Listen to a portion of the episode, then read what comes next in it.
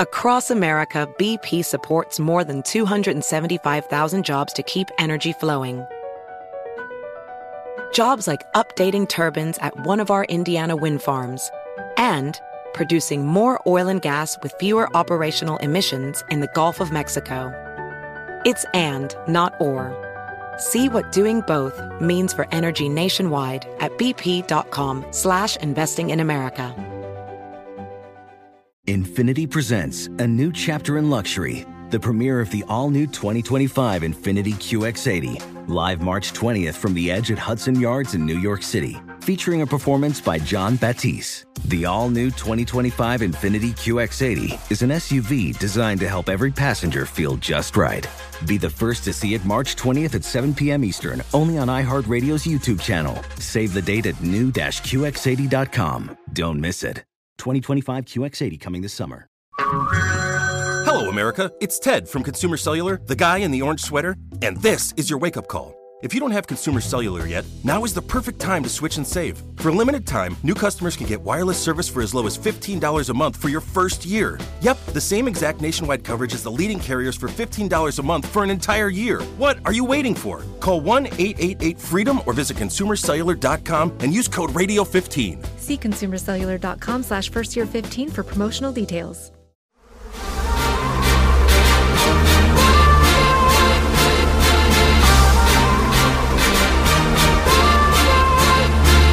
Welcome to the Hornets Hivecast, the official podcast of your Charlotte Hornets.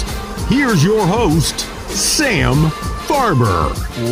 Welcome to another edition of the Hornets Hivecast, your daily podcast with all the notes, quotes, and daily buzz around your favorite NBA team, the Charlotte Hornets. I'm Sam Farber, and it is a pleasure and a privilege to have you with us here today on the HHC. What a day it is. Hornets after a five day layoff with no games and almost no basketball entirely, come up with a come from behind 102 to 100 win over the Golden State Warriors. It puts them a game out of five, being 500 and solidly in the playoffs, but more importantly, just a huge momentum boost for this team as they head into a crucial six game road trip to wrap up the first half of the season. So we're going to break down this win from all angles, talk about what it means heading into that road trip. And quite frankly, we're going to be honest about what this game was. It was ugly. The Hornets, a season high 25 turnovers. So we'll dissect what went awry as well that forced the Hornets to need a clutch game winner from Terry Rozier. To help us do all of this, we've got our good friend Matt Carroll, Director of Player Programs from the Basketball Operations Department of the Charlotte Hornets with us once again on the Hornets Hivecast. Matt, how you feeling? Do we need to get the uh, defibrillator out? You feeling okay? I'm doing good. I think anytime after an exciting thriller like that, Sam, I'm always in a better mood. So I'm, I'm feeling pretty good. I'm not going to fall asleep easy tonight. Yeah, I'm pretty wired as well. Hornets winning 102 to 100 over the Golden State Warriors. For those who missed the game, let, let's just go through some of the chaos. Essentially, the first three quarters, this game was stuck in the mud. Hornets playing without Devonte Graham once again with the knee injury without one of the Martin brothers, although neither played, but one was out due to health and safety protocols. Neither ends up factoring into the game. Gordon Hayward looked like he hadn't played in over in a week. He got off to a slow start in this one. And the Golden State Warriors were playing without Steph Curry, who unfortunately wasn't feeling well after warmups and somewhat surprisingly didn't come off the bench after the starting lineups were announced. He went back to the locker room and didn't reappear. So this is two straight years we've unfortunately not been able to see one of Charlotte's all-time favorite sons play on his original home court. But hopefully, uh, 2022 he'll be back out there again. Charlotte fans will be able to actually see him. But this one went down to the wire. The Hornets got a controversial timeout, I guess if you're looking from Golden State's perspective. Draymond Green lost his mind on it got two technicals, which allowed the Hornets to tie up the game. And then Terry Rozier comes through with the heroics at the very end. A lot of big moments in this one. Matt, what stood out most to you? As you mentioned, there were a ton of huge moments and turn of events and you know everything going back from the technical. I think the technicals on Draymond Green were just building. You know, he was on top of the refs all game long. Actually surprised he didn't get a technical earlier in the game. And then it just happened. It was the right moment, the right time you know, there was even controversy about the jump ball. You know, who was going to jump? PJ? Was it going to be LaMelo? Who was really tangled up? Who was in the jump ball? and I feel like the referees all had a different opinion on it. And to come up with it, Gordon doing a great job getting the timeout. It's just everything. I think all the events were as important as as each one. But if I had to say, I'm going to go with Terry Rozier's game-winning shot. That was just absolutely incredible. As it went through the net, I think everybody was thinking, like, did that just happen? How did that just happen? Who's the lucky person here? Gordon Hayward will inbound, gives to Rozier. 34 points today. He'll hold for the final shot. Clock down to four seconds. Rozier crosses over to his left. Around his screen. Fade away three at the buzzer. Got it! Got it! Terry Rozier beats the buzzer, and the Hornets have won on a walk-off three by Terry Rozier. Oh, you got to be kidding me!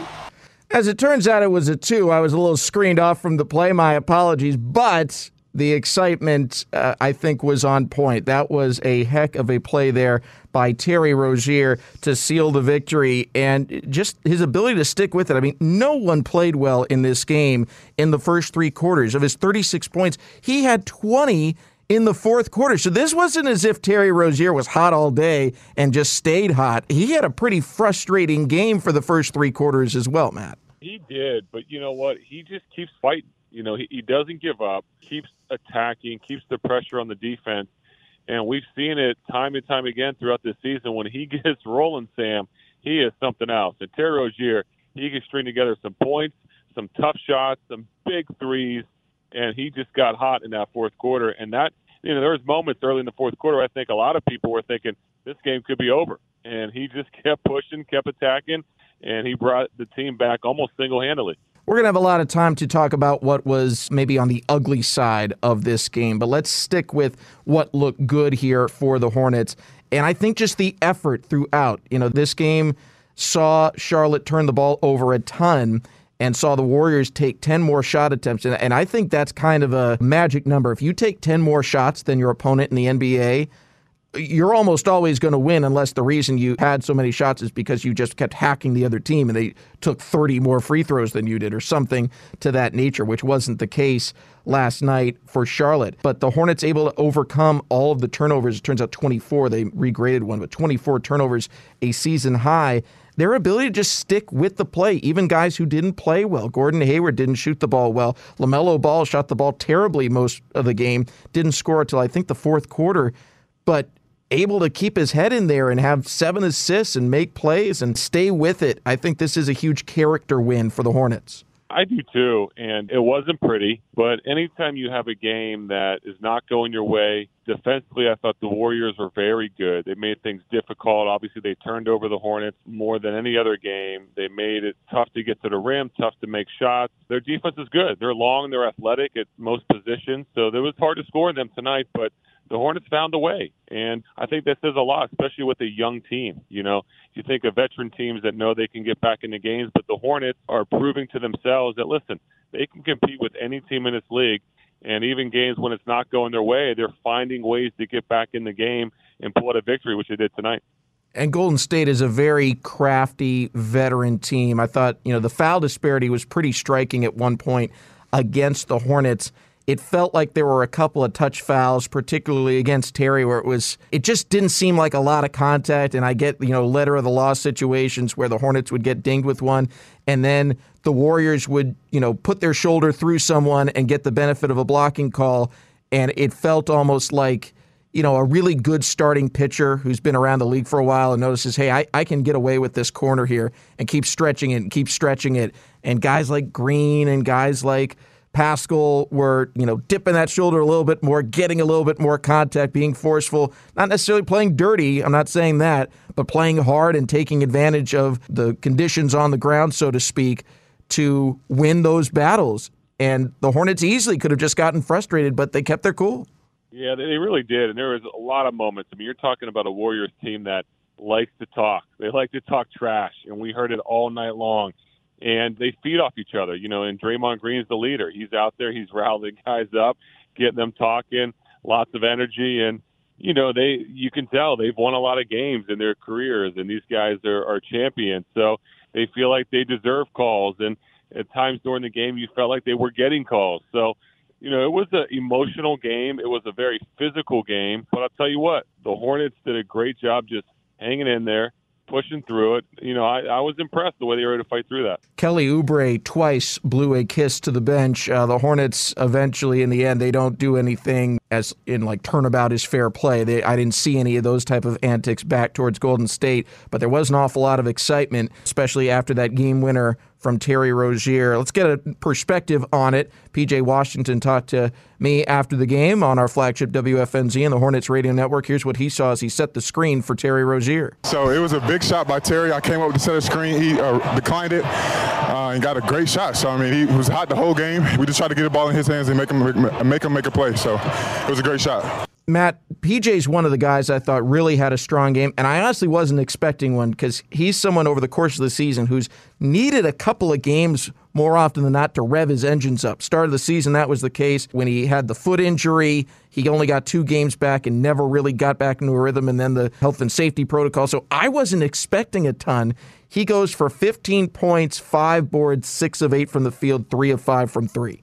Yeah, PJ played well. You know, I, I was really impressed. I mean, he was just solid. He just played. He didn't let anything get to him. Some tough covers. He had Draymond Green on him quite a bit. He was talking a lot of trash to him, but he was able to, you know, ignore it and just focus on his game and his play and he was productive tonight, and he was a big part of it. It was ugly at times, but it's a win for the Hornets, 102 to 100. The final score. Charlotte with the W, climbing in the Eastern Conference standings once again. They moved to 14 and 15, and now are in seventh place, a half game up on the New York Knicks in the Eastern Conference standings. Next up, we're not going to gloss over all that went wrong for the Hornets, and there were certainly reasons for it to go wrong, but this team did commit 24 turnovers. They had a really tough time scoring the basketball. We'll break all that down with Matt Carroll in just a moment, right here on the Hornets Hivecast. Hornets fans, the buzz is building. For season ticket packages for the 2021 2022 season, call 704 Hornets or visit Hornets.com to chat live with a season ticket representative. Lock in your price today. Matt Carroll, Director of Player Programs with the Basketball Operations Department of the Charlotte Hornets, with us today here on the Hornets Hivecast. Matt, this was a 102 to 100 win last night over the Golden State Warriors, but it certainly was not pretty. I think there is a lot of leeway that can and should be given to the Hornets, given they had a five day layoff with almost no basketball, not no games, no basketball, period, because the health and safety protocols dictated they weren't going to practice either.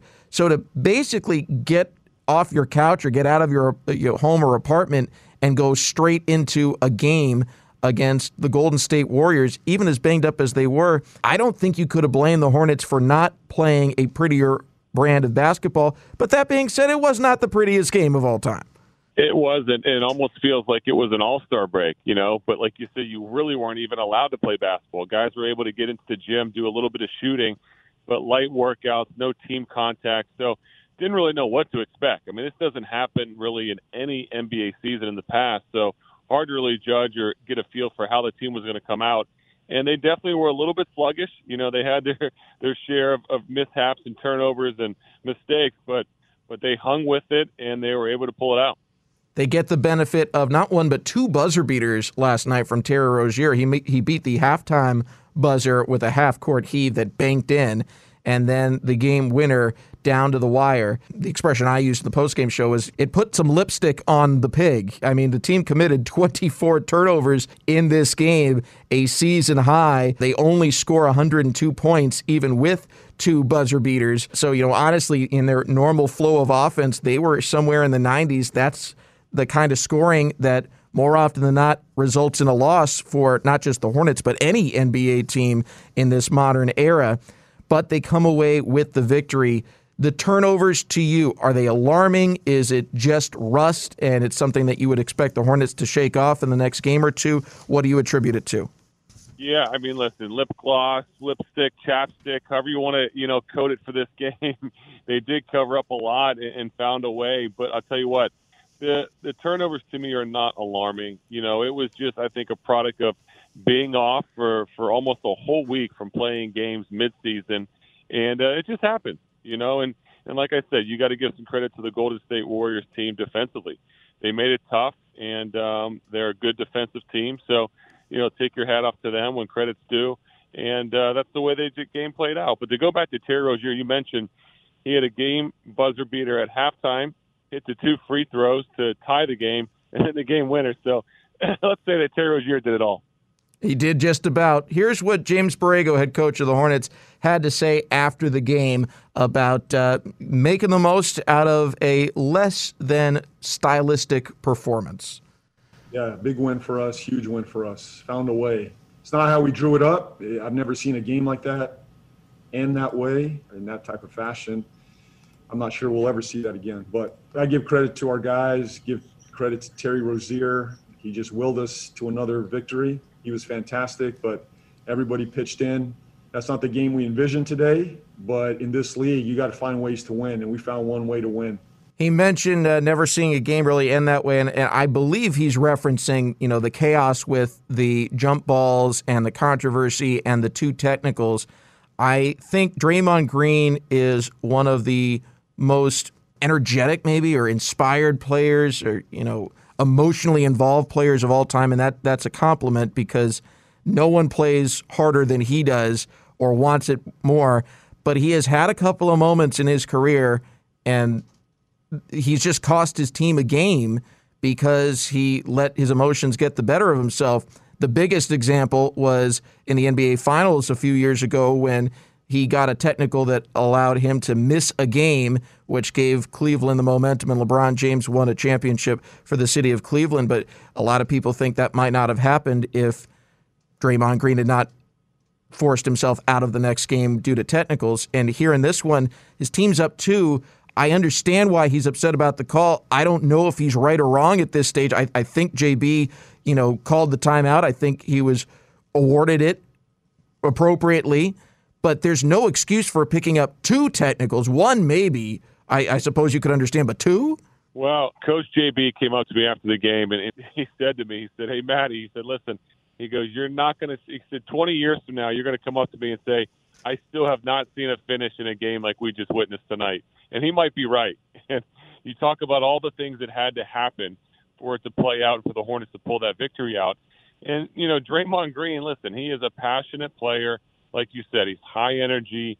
He leaves it all on his sleeve on the floor, and I think it helps that team. I mean, he fuels confidence for other guys on the team, but this is a night where it got them in trouble, you know. And I felt like he was talking way too much. I mean, he was on the refs all game long, talking trash to the Hornets players, and I think eventually it was one of those things that might have just been building, and it caught up to him in the wrong moment. And to get one, you should learn after you get one. You know, keep your mouth shut. You know, I don't know why he kept talking and he got a second one. And I can imagine what Steve Kerr's thinking right now after that loss. And this is what happens when you keep going like that. But the turn of events was just incredible how it all played out for the Hornets. And the Hornets able to take advantage of it, register their 14th win of the season. It's a monumental victory.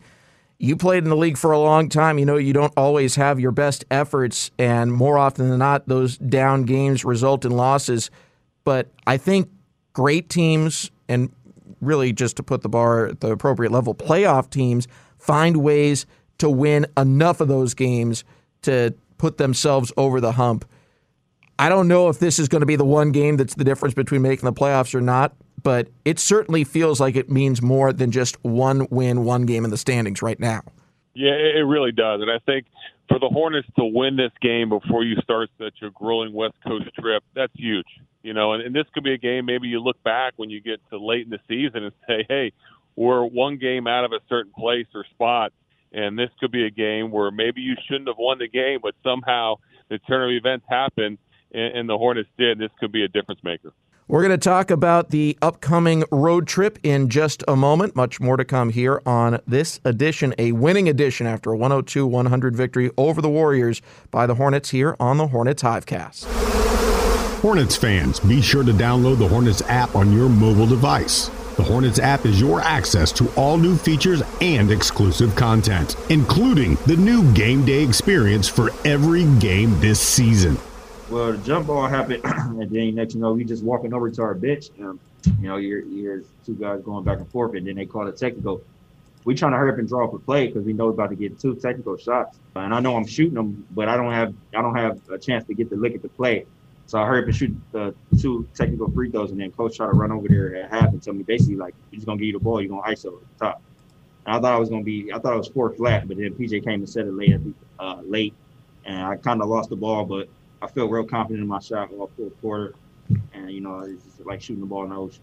Terry Rozier talking about that fourth quarter, that finish, and that victory for Charlotte, 102 to 100 over the Golden State Warriors. Sam Farber alongside Matt Carroll, Director of Player Programs in the Basketball Operations Department for the Charlotte Hornets, here with us today on the Hornets Hivecast and it is the finale of a uh, truncated homestand. It was supposed to be kind of a long home stretch, but with the health and safety protocols, things really became disjointed there, and now the Hornets take this win and hopefully some momentum into a long six game road trip, which starts tomorrow against the Utah Jazz. Matt, what does this win mean momentum wise for the Hornets as they hit the road for the remainder of the first half? It's a huge win. I mean, anytime you're about to embark on a West Coast road trip, it's grueling. It's tough. And leading into the All Star break, you have that on your mind. So to get a big win against the Golden State Warriors heading into that trip, it takes some pressure off you, but it fuels confidence. You know, you beat a West Coast team going into a West Coast trip. It means a lot. And I think these guys will